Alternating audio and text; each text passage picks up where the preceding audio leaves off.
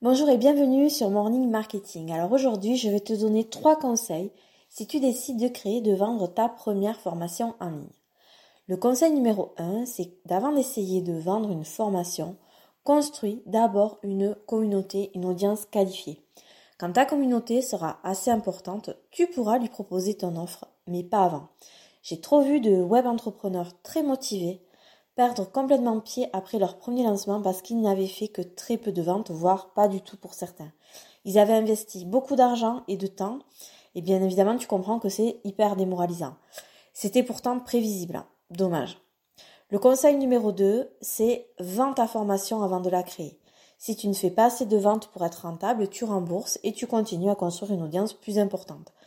Tu l'as compris, ce conseil va vraiment dans la continuité du conseil numéro 1 pourquoi prendre le risque de tout créer alors que tu peux juste vérifier la température? Du coup, tu peux aussi lancer ton offre plus vite.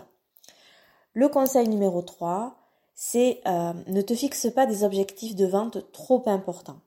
Ce n'est pas parce que certains entrepreneurs autour de toi que tu suis font des chiffres complètement énormes, complètement fous, qu'il faut se comparer à eux. Au contraire, D'ailleurs, tu serais sans doute bien étonné de savoir combien de ventes ils ont fait pour leur tout premier lancement. Sûrement beaucoup, beaucoup, beaucoup moins qu'aujourd'hui. Dans le business en ligne, c'est vraiment une marche après l'autre, un objectif après l'autre.